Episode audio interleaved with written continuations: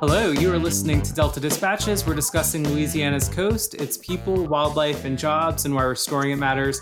I'm Jacques Hebert with Environmental Defense Fund, and today I am flying solo. I was going to make a joke about how Simone was too depressed after the devastating Saints loss to join us today, but she's actually, in fact, out doing some important work on Louisiana's coast. So we'll forgive her for missing today, although I know we all are somewhat depressed after Sunday's disappointing game. Um, so trying to focus on the positive, and we've got some great guests for you all lined up today. We're talking about one of my favorite places in Southeast Louisiana, Saint Bernard Parish, and we have two guests on that will talk to us about some exciting work that's going on in the parish. First up is Blaise Pazold, Coastal and Environmental Program Manager at the Meraux Foundation. We've had Blaise on in the past, and we're excited to have him back on to talk about exciting work that's underway at the Meraux Foundation on a number of fronts. So welcome back to Delta Dispatches, Blaise. Thanks for having me. So happy twenty twenty-one, if we can say that. We know it's been a, it's a little bit of a continuation of twenty twenty in many ways, but how is your year going? How's your daughter doing? She was a former guest on the show as well. Yeah, she was. Uh, I think she enjoyed her radio debut.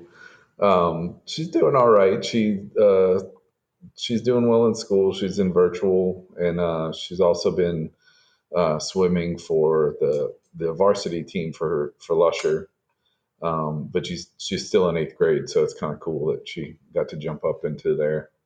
But um, she's doing all right. That's awesome. Well, yeah, giving the high school students a run for their money. And if Simone keeps, uh, you know, missing some of these shows, we might have to recruit her to be our co-host for, for a time being, or at least fill in for Simone. She'd love uh, it. Well, yeah, future in radio for sure. So tell us, Blaise, um, you know, of course, we are all familiar with the Meraux Foundation and, and, you know, the work that we've partnered with you all on, and you touch so many different aspects of, of life and, and the environment in Saint Bernard Parish.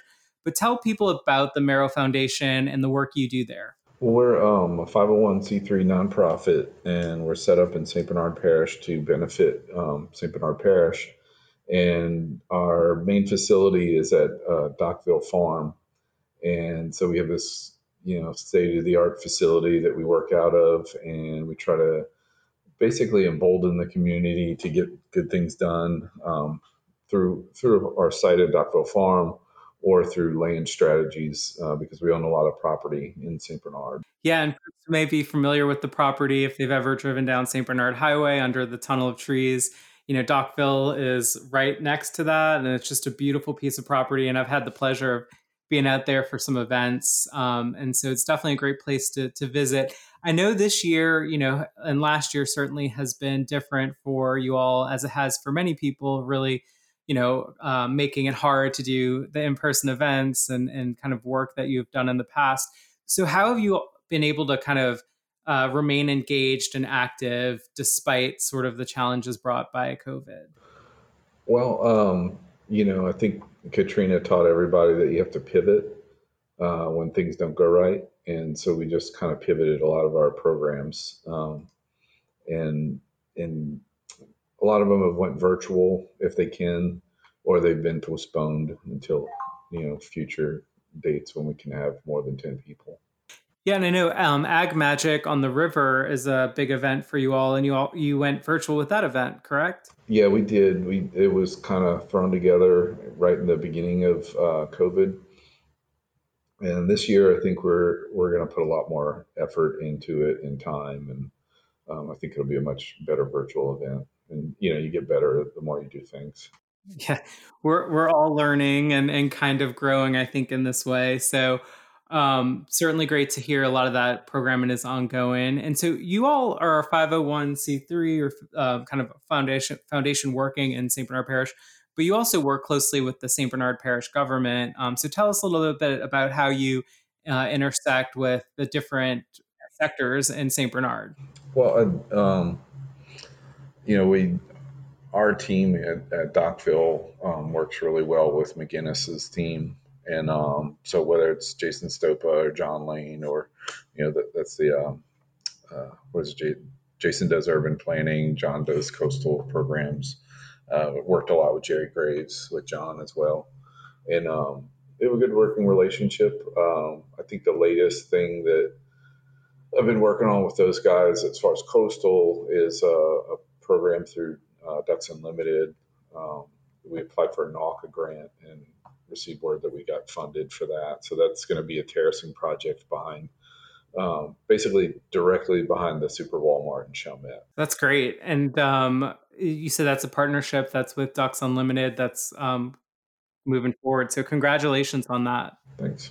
Um, I know, you know, Blaise, you uh, yourself, but then with the Meraux Foundation have done a lot of work on Quipra and kind of putting forth a number of different coastal projects through Quipra. So can you tell us a little bit about some of the work that you've done on Quipra and, and some of the projects that you've been involved with? Sure.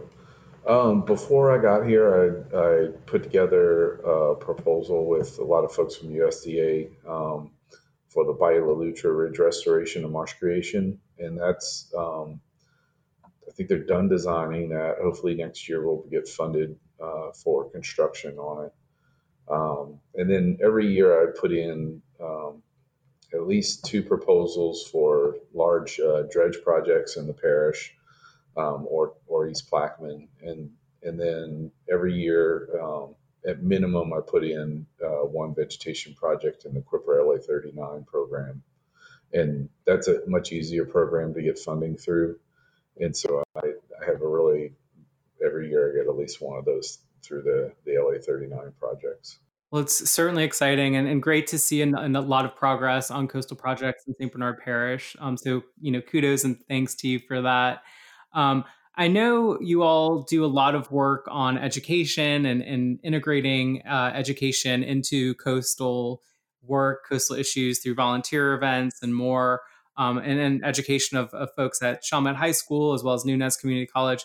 So tell us a little bit about how you all work with, you know, the high school, the community college in Saint Bernard to engage them on coastal issues. Well, I have three different things that we work on. Right now, we're actually in our uh, virtual Mississippi River Delta Institute. It's where we teach uh, teachers about the coast, about the river, its connectivity to other parts of the United States, and then also um, try to get them to teach outside of the classroom and give them examples of ways they can do that.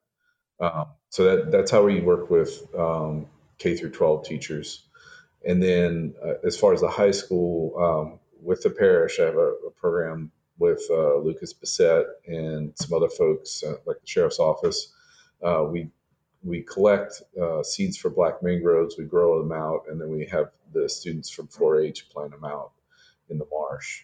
And then the third project I have is Uh, one through the Career Technical Education Program at, at Chalmette High, um, which involves Nunez Community College and welding. And we've, we've come up with a kind of modular um, oyster reef breakwater um, that uses a, a couple different materials that people don't normally use. And we're still trying to get that off the ground. We have our permit in hand.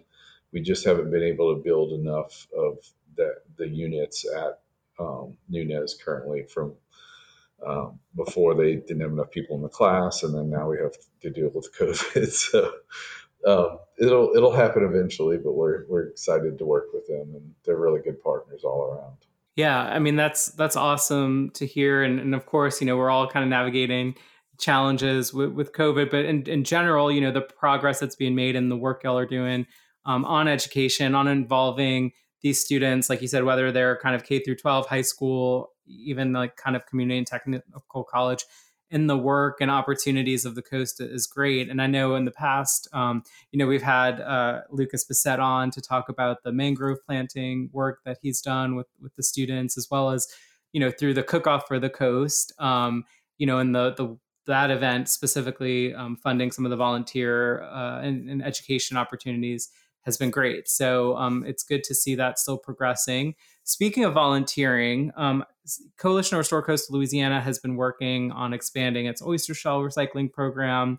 Um, Meraux Foundation has made it possible for the program to expand into Saint Bernard Parish, which is exciting. So tell us a little bit about that um, and how C R C L is going to bring the oyster shell recycling program to Saint Bernard.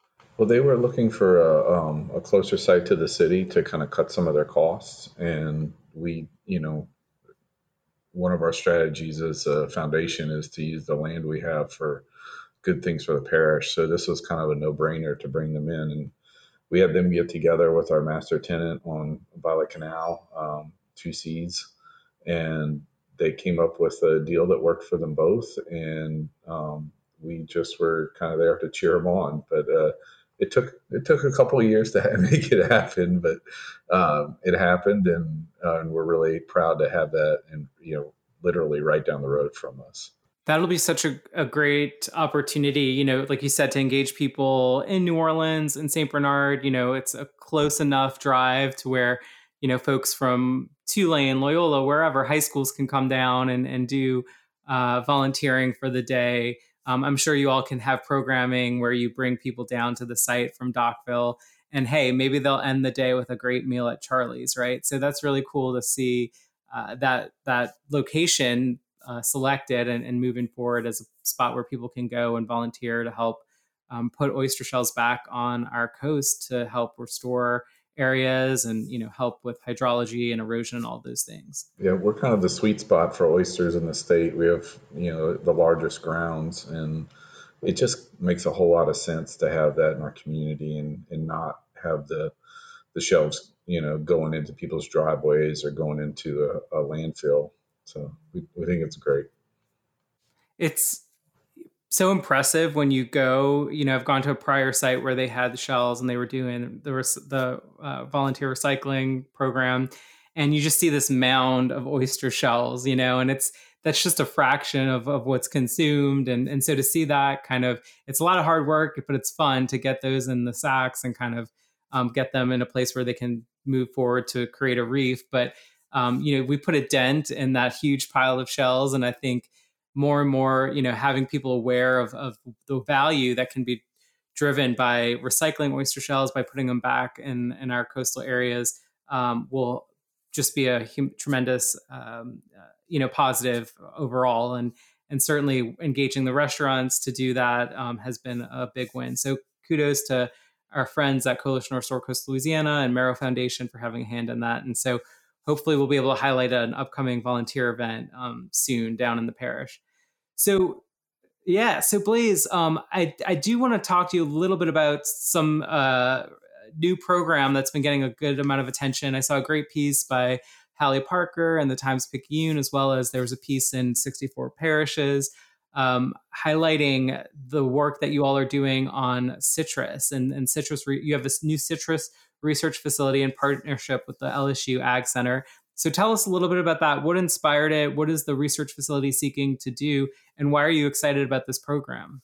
Well, you know, we talked about Ag Magic earlier. Um, our partners for that are um, L S U Ag, and they've been great. And we set them up with, um, uh, I can't remember the, the word for it, a whole lot of money to um, an endowment. We set them up with an endowment um, to kind of focus on what they wanted to focus on, rather than like, hey, do we need to cut the check for this year and that kind of stuff. Um, and they said that they were interested in this. Uh, well, citrus greening is, is a huge problem for the citrus industry all across the Southeast U S. And um, Florida has gone to this model of screening in their their uh, citrus groves and doing them in pots on um, basically a protective covering uh, over them. And so we we went out, we went and talked to Ag Magic or, or Ag Center, and they they were interested in building this, and we said sure, and started to get built. And so they're going to look at um, at uh, how it's done. Does it need to be different? done differently here in South Louisiana. And then we're also going to look at a, a number of other plants um, that produce food. So raspberries were talked about, cold tolerant avocados. And then I, I have a large collection of pawpaw trees um, that we're also going to play around with in there and see what happens. But I, I think it's a, it's a good step to, you know, keep us grounded in our past, which is a citrus industry, and then kind of bring that industry into the future. Yeah, I love that. And, um, you know, I, I would highly recommend folks go and read Hallie Parker's uh, piece, if they haven't, about kind of the ongoing struggles that are facing citrus farmers and the citrus industry. I mean, we talk, you know, broadly about all the different ways that coastal land loss affects people's lives, affects their jobs, you know, kind of the culture of our communities. And and I think, you know, citrus is one of those things that maybe doesn't jump top of my, to top of mind, but uh, it, it's, you know, just one industry of many that's being impacted. And having grown up on the East Bank of Plaquemines, there's, I can say there are no better citrus than, uh, you know, satsumas and uh, navel oranges from Plaquemines. And we can say Saint Bernard too. Um, so it's great to see you all doing some work to help the farmers and help, you know, protect that crop for the future. So, so Blaise, what else is going on uh, for you? What are you looking forward to in twenty twenty-one? I know we're going to have Sarah Sneath on the show after you. She's going to talk a little bit about a bike tour of Saint Bernard Parish that she recommends for folks.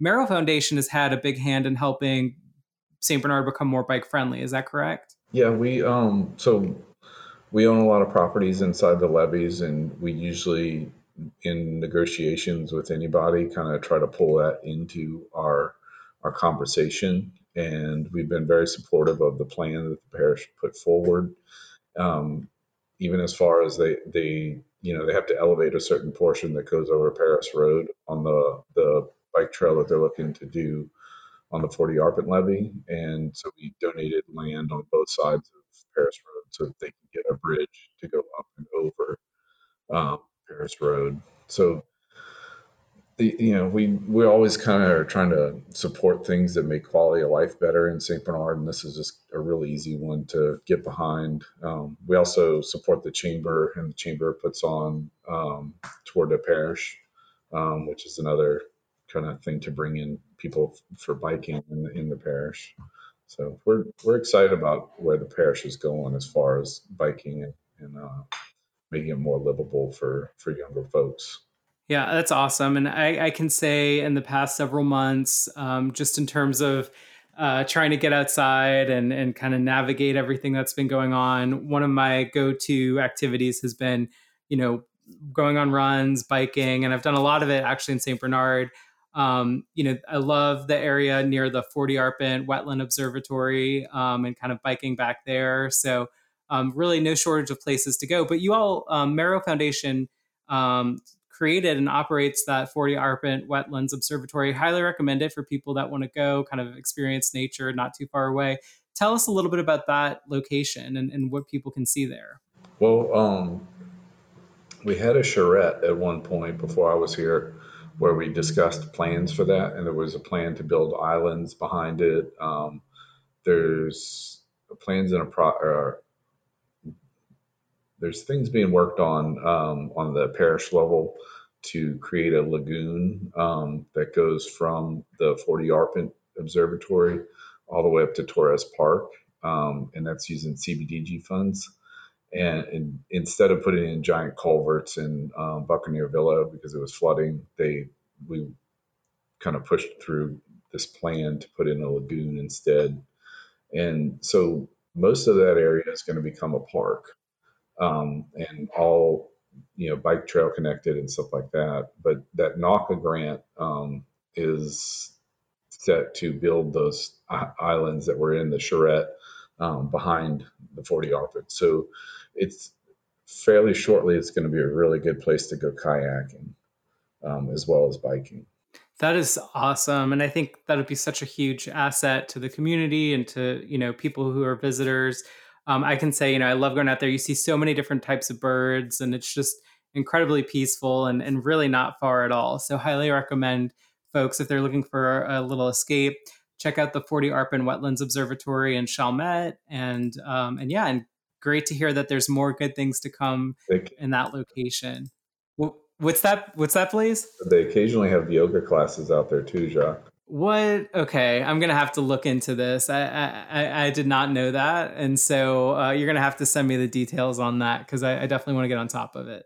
So, so Blaise, you know from prior shows that, um, you know, we have to ask all of our guests a fun question just to kind of mix it up.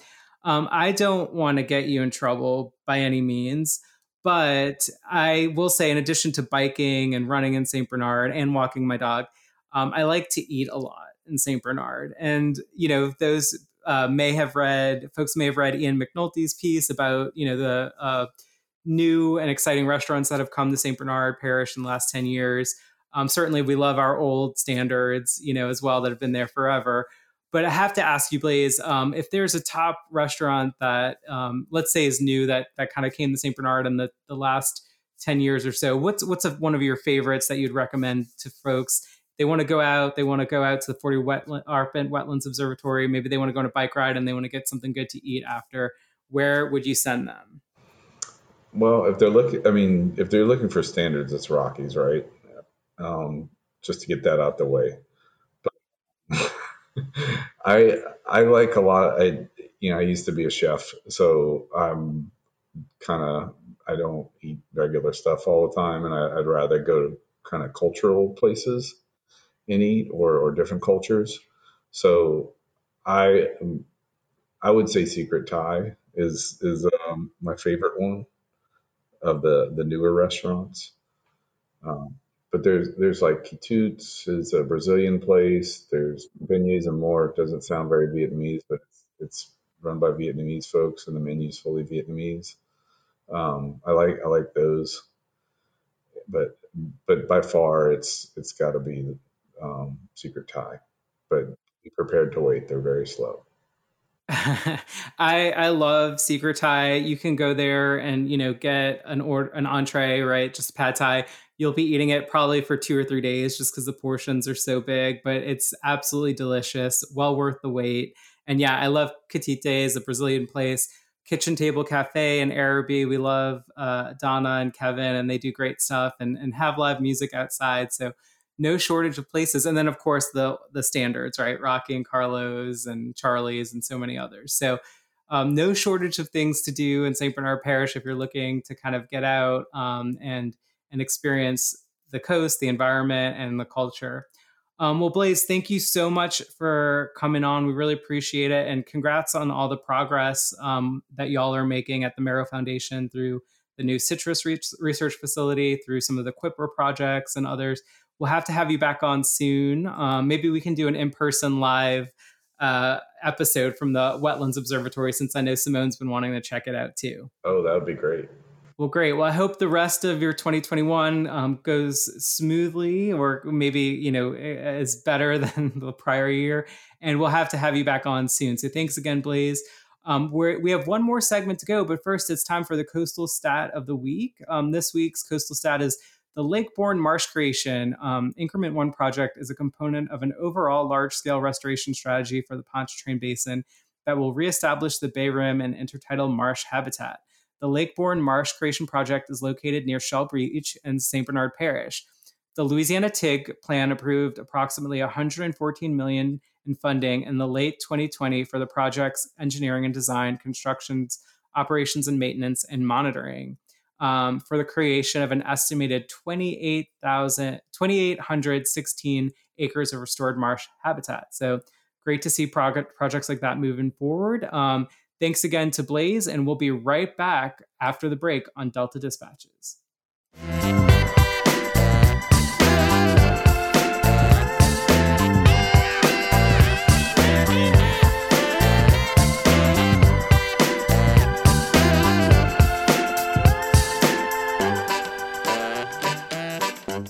And we're back. You're listening to Delta Dispatches. We're discussing Louisiana's coast, its people, wildlife, and jobs, and why restoring it matters. I'm Jacques Hebert with Environmental Defense Fund, and I am steering the ship solo today. My partner, Simone, is off doing important things on the coast, but I'm so excited to be joined by a guest who has been on the show um, before. It's been a while, but we wanted to catch up with her on a number of things, including a recent blog post that she did highlighting a pretty unique way to access Louisiana's coast. So welcome back to Delta Dispatches, Sarah Sneath. Hi. It's great to connect with you on the podcast again. Um, how are you hanging in there amidst just the state of things? I, I don't even, I hate asking people how they're doing, but just reasonably, how are you hanging in? Well, you know, I'm enjoying, um, I'm trying to enjoy what I can, you know, bike rides as much as possible. And, um, you know, I've gotten into new hobbies uh, with the pandemic, and so I'm trying to enjoy what I can when I can. I think that's a, a good way to put it. And everyone kind of find, needs to find their own kind of outlet. I, for me, it's it's biking, not quite to the extent that you bike, but um, you know, it it is nice to just get out and, and experience Louisiana in that way. I see you've also been kind of crafting or creating bike accessories. Is that correct? Yes, I am making, that's one of my hobbies that I got into. I um I did a little bit of sewing before, and I've just gotten, I've dabbled in it. I've gotten in and out of it, um, you know, since high school, I guess, was when I first really got interested in sewing. And um, I had a sewing machine that was not working very, very well. So then I borrowed a friend's. And then I decided to make bike bag, like bike bags for my friend. Well, I made one. My plan was first to just make one for my best friend for her birthday. I just wanted to make a little bag to go on the front of her bike. And then um, I kind of got crazy with it and just started making a bunch of them. And I made a bunch of, or I bought a bunch of material. And so now I'm selling them, these little bags that you can strap onto the front of your bike to carry your, you know, phone or whatever you need to carry while you're tootling around. I love that. I mean, who wants to bike around with a big thing of keys in their pocket or their phone or, you know, whatever. So I'm going to have to get one. Sarah, where can folks go? Is, should they contact you on Twitter, or how do they, you know, if they want to purchase one of these? Oh my gosh. Thanks for, yeah. Um, doing this. Yeah. I, I call it pelican pouches um, because I love the coast. You know, we love the coast. We love the birds. So um, pelican pouches on Instagram and on Facebook. And if you just uh, D M me, then I'll, um, then I'll make a bag for you for sure. Yeah. I love that name, and you should trademark it because it's um so that's so cool. Well, aside from the biking and the, you know, bags, you've also been really busy reporting on a huge number of different stories for national outlets, for local outlets. So tell us about some of the recent pieces that you've been covering. Right. Probably the biggest one was a story I did for W W N O um, and Southerly. And uh, the story is about, um, it's kind of like, you know, we had such a crazy hurricane season with so many storms coming ashore. And we saw with BioLab, this chlorine manufacturing facility um, in Westlake, right outside of Saint Charles, had a chlorine release uh, in the wake of hur- Hurricane Laura. And um, I kind of got to thinking, you know, what, what, um, What could, what's the worst thing that could happen? You know, this was kind of scary, but you know, what, how, you know, what's the worst thing that could happen, and where is the worst thing likely to happen at? And so um, I got to looking and delved into the toxic release inventory on that database, the E P A's database. They have a, um, you know, they have data on how much toxic chemicals uh, different companies store on site. And so I kind of limited this um, toxic release. I filtered it, I guess is the better way to say it. I filtered it by coastal parishes, only the coastal parishes, because we're talking about, you know, those most susceptible to hurricanes. And then I filtered it again by the amount of um, toxic storage they had on site. And then after doing that, I had, you know, like thirty facilities. And then I um, went through this some crazy hoops um, to get the public records on what their worst case scenario would be for a toxic release or an explosion. And so to, when I say that I went through some crazy hoops, that required going to a federal, booking an appointment with a federal reading room, and then, um, you know, driving, that reading room was in Baton Rouge. So I drove up to Baton Rouge, and then I had to take handwritten notes on the public records um, because you can't take photos, and you're not, your phone's not allowed inside. Um, and so I could only take handwritten notes in the company of a U S Marshal. And so I did this, and you can only do ten, you can only do ten facilities uh, per month. And so uh, we enlisted some other folks to help us out, and got two more reporters to do the same thing so that we could look at all thirty facilities. And I made some graphics out of it and just explored, you know, what are the worst case scenarios from these facilities. And um, what we found was that the most susceptible areas, or the most vulnerable areas, were predominantly Black communities. And um, so we put this information out there, and it's been really exciting to see how people are responding to this. And one big thing to come out of it is the senior advisor, the new senior advisor of the U S Chemical um, Safety Board, said that he read the, you know, he messaged me and he told me that he read the story and um, that they're going to take this, this um, into consideration in policy recommendations moving forward. So it's pretty wow. exciting.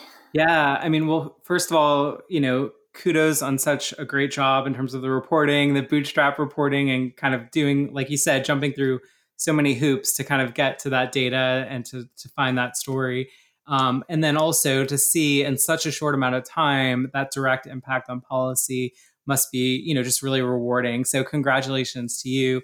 Where can folks go? They can go to W W N O or Southerly if they want to read the piece. Right, that's right. So uh, both um, outlets have the piece published. There's also the follow-up um, with the, the Chemical Safety Board Senior Advisor. We did a follow-up, and you can hear the interview um, on in audio format at W W N O.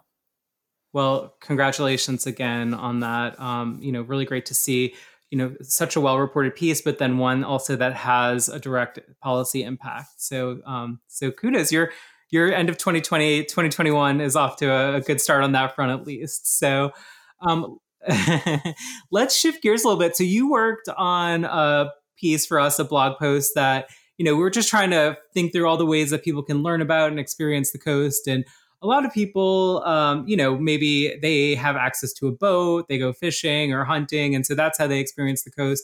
But not everyone has that, right? And um, so many people are, find different ways to, to think about Louisiana's coast. You kind of highlighted how people can access the coast, in particular Saint Bernard Parish, by biking. So tell us about your piece, Pedal Through to Parish, and learn about Louisiana's coast. Yeah, so um, I, when I moved to, I, I've always enjoyed biking. I think, you know, they, what do they say? You never forget how to ride a bike.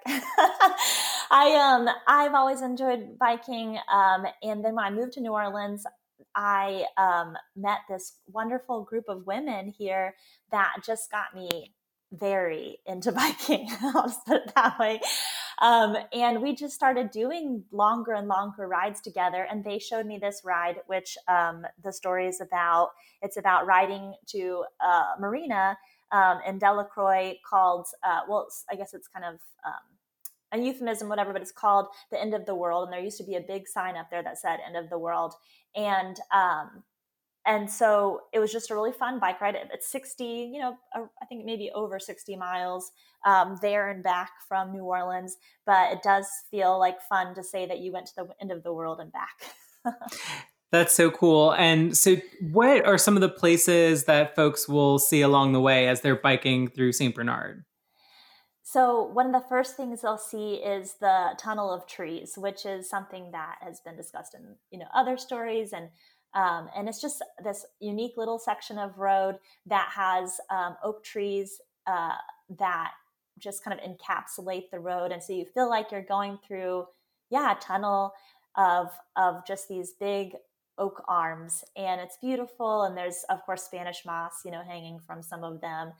And you have Docville Farms right there.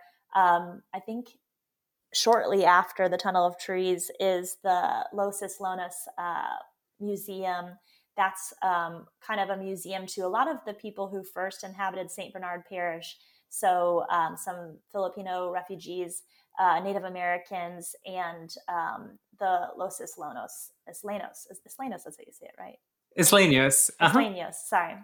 I'm mispronouncing that word. That's all right. And um, I mispronounce a lot of things in New Orleans and Louisiana, so it it it takes a while, right? And the, it, hey, crap. Even if you grew up here, you still I still mispronounce things, so do not feel bad at all. Oh my gosh, I used to have in my old office, I used to have a little sheet hanging from the wall that had um, Lafourche and Atchafalaya, all these things like pronounced in a way that or like spelled out in a way that I knew how to remembered how to pronounce them because it is so hard.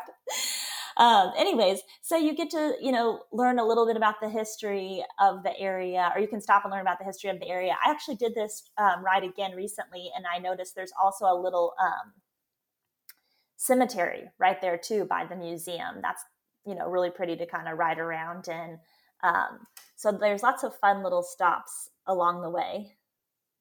Yeah, for sure. And, and I, I think the Islenos Museum there on Saint Bernard Highway, and then you have the old Saint Bernard Church and Cemetery, which are just, you know, very historic and and, and beautiful. Um, and then eventually you make it to Delacroix, right? And so you can see, uh, what do you see at the end of at the end of the world, I guess? Oh, it. There used to be, like I said, there used to be a sign there. I'm sure that they're going to bring it back, um, you know, soon. But it's just this sign, and then the road just stops, and then that's it. And then there's water. But there's like people going out, you know, a lot of people. Usually I'm riding early in the morning, so I usually see a lot of people boating out. And right now I've been noticing a lot of people going out. I guess they're hunting ducks. They have a lot of um, stuff hanging from their debris, hanging from their boats, yeah, leaves and stuff. Camouflage, I guess, is what it is. But it's just such a neat scene to to see. Yeah, yeah. I I have not biked all the way out there yet, but just kind of driving out there to go kayaking or whatever, you, you do see, you know, people on the side of the road fishing. You know, you see people who are going out on boats fishing, and just a lot of that activity. Um, really cool to see. And then the landscape is beautiful as well. Um, one of the things you highlight in the post is uh, some of the coastal restoration work that's underway in and around Saint Bernard Parish. Blaise recently highlighted some of those projects, but um, what, um, you know, any takeaways for you from you about some of the progress that's underway in that area? Yeah, I mean, I used to do this thing. Um, I, I'm sure you remember that at the end of the, every year, I used to do this kind of wrap up of the coastal projects that happened every, you know, at the end of the year, how much land was built and how much, um, I guess that was the big one, how much land was built over the year. And I think that that's just so cool to see, you know, what's in the works, and that this plan is, you know, it's being, it's being implemented right now. Our, our uh, state's coastal plan is being implemented. And there are being, you know, we're we're getting our land back. You know, we are getting land back right now. It's not just um, we're not just losing it. yeah, yeah, and it's, and I think some big projects underway as well. And and I think you uh, pointed to um, a project in in Saint Bernard Parish that's going to be one of the state's, if not the state's, largest uh, marsh creation projects um, ever to be put out. So that's exciting to see as well. That's coming. So, well, cool. I highly recommend folks can go to Mississippi River Delta dot org um, and check out our blog to read Sarah's post, Pedal Through to Parish, and learn about Louisiana's coast. Has some cool pictures, of course, and then a map where you can go and see a route and, and maybe take one or any parts of it. Um, to see the cool, uh, you know, parts of, of the parish that you can bike through. So I know, you know, we t- touched on this with Blaise earlier, but it it seems like our region, I mean, Greater New Orleans region, certainly Saint Bernard Parish is part of that too, um, ha- is moving towards a more bike-friendly, bike-accessible um, kind of culture. Would you say that? And and how have some of these places become more bike-friendly in your minds? Absolutely. I just think New Orleans, when you think about it, this really should be a bike mecca. And I say that because it's flat. You don't have to, you know, as far as um, having to go up crazy hills or something, there's really nothing, you know, you, you get a smooth ride because it's mostly flat. And um, you also have very nice weather most of the year. So whereas some of my friends who live in colder climates, they really can't go outside right now too much. They can't really get a lot of biking in right now. There's really not a time when that happens in New Orleans. So I think it's always, I mean, this city just should really be the place where this is happening. And it is happening. I mean, you see it in, in every aspect of the city. You know, we haven't had, we're not see, having Carnival Rest, uh, you know, this year, I guess it's kind of like Carnival's canceled or whatever, or changed at home. I don't know what you want to say to it, but, um, but like last year, I remember Carnival, the blue bikes had just um, become electric, and those were so fun to ride around during the Mardi Gras season. And I saw a lot more people using those. Um, the blue bikes did go away during the pandemic, but the, they just now started um, to, I think today was the day that they announced that they're doing a, um, a new bike program. It's going to be a local owner of the bike program. So we are going to see those bikes come back. They're continuously expanding, ex, uh, expanding bike lanes in New Orleans and the greater New Orleans area. Um, I think Elysian Field bike lane was the one just that most recently came up.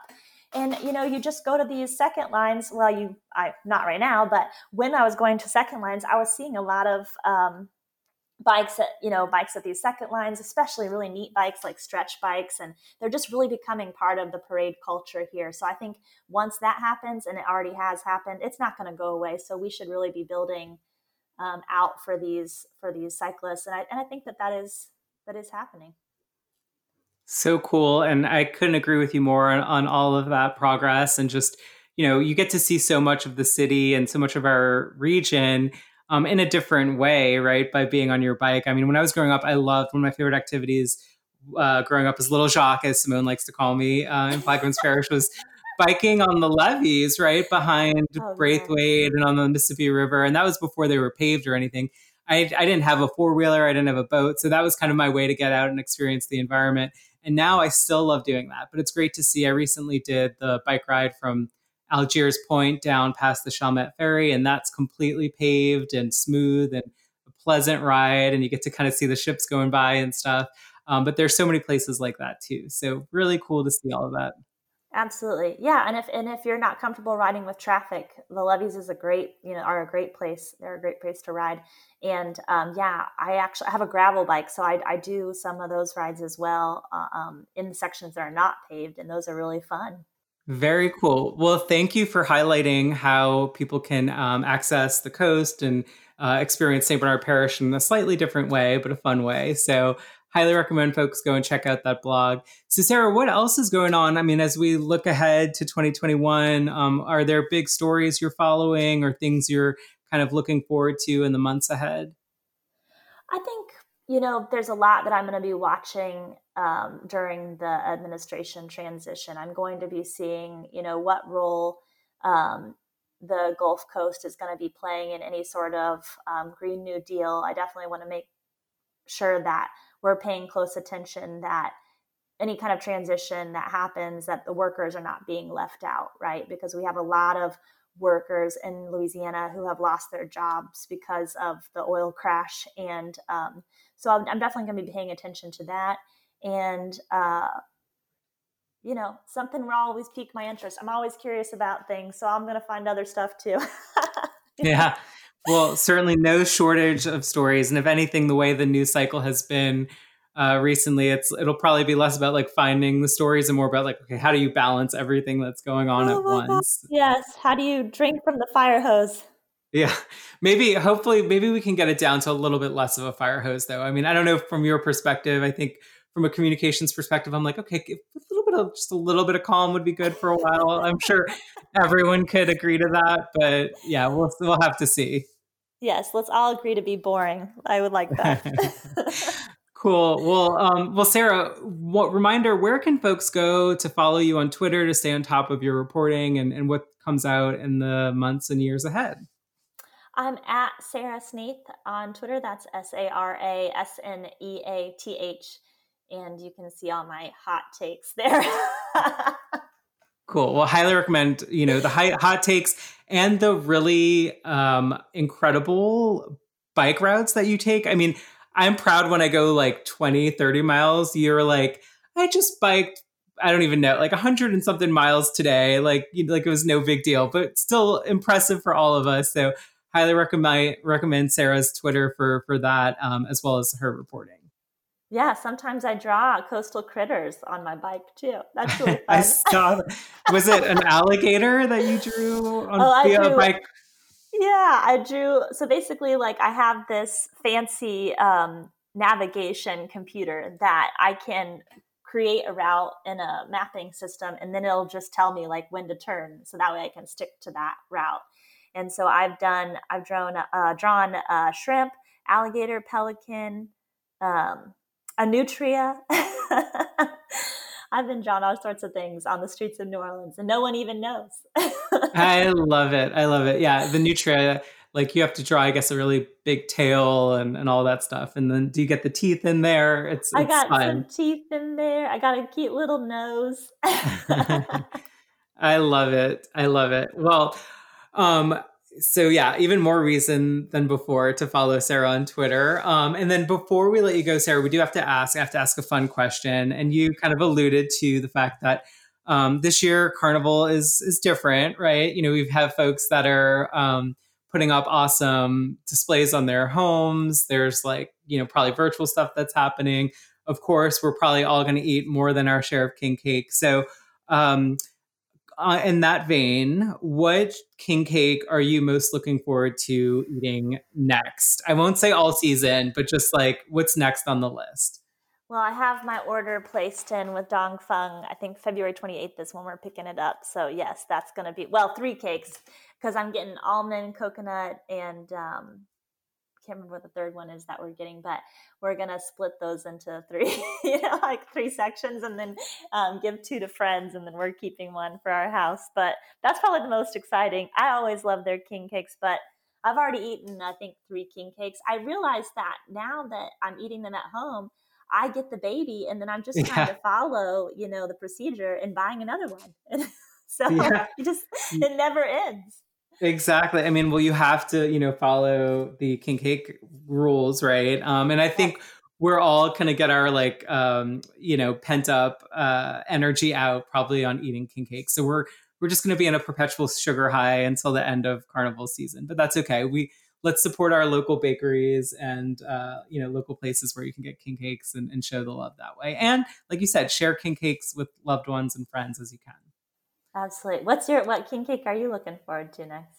Well, you know, I, well, I'm a traditionalist in that sense because I grew up eating Randazzo's king cakes. So I love Randazzo's, but, um, Alma's is a new kind of uh, Honduran bakery slash restaurant oh, wow. in the Bywater. And they have a mango king cake that I saw on Facebook. So I want to place an order and get uh, try out Alma's mango king cake um, oh next. Oh my gosh. So, yeah. I'm going to have to try that out too. Wow, that sounds good.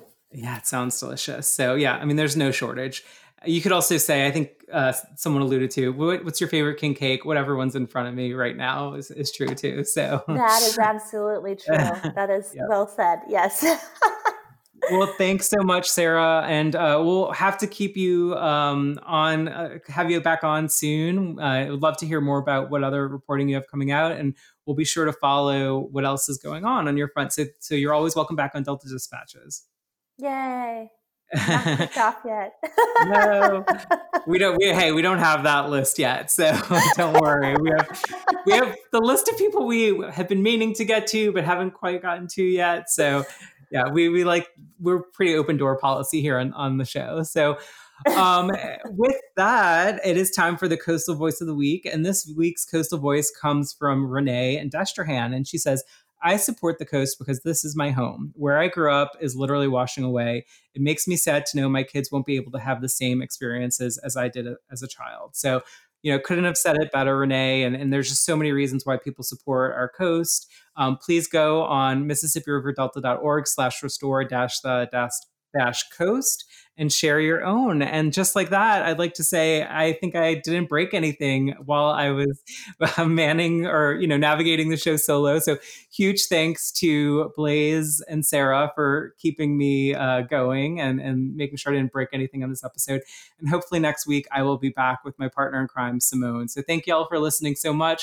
And we'll see y'all later, alligators.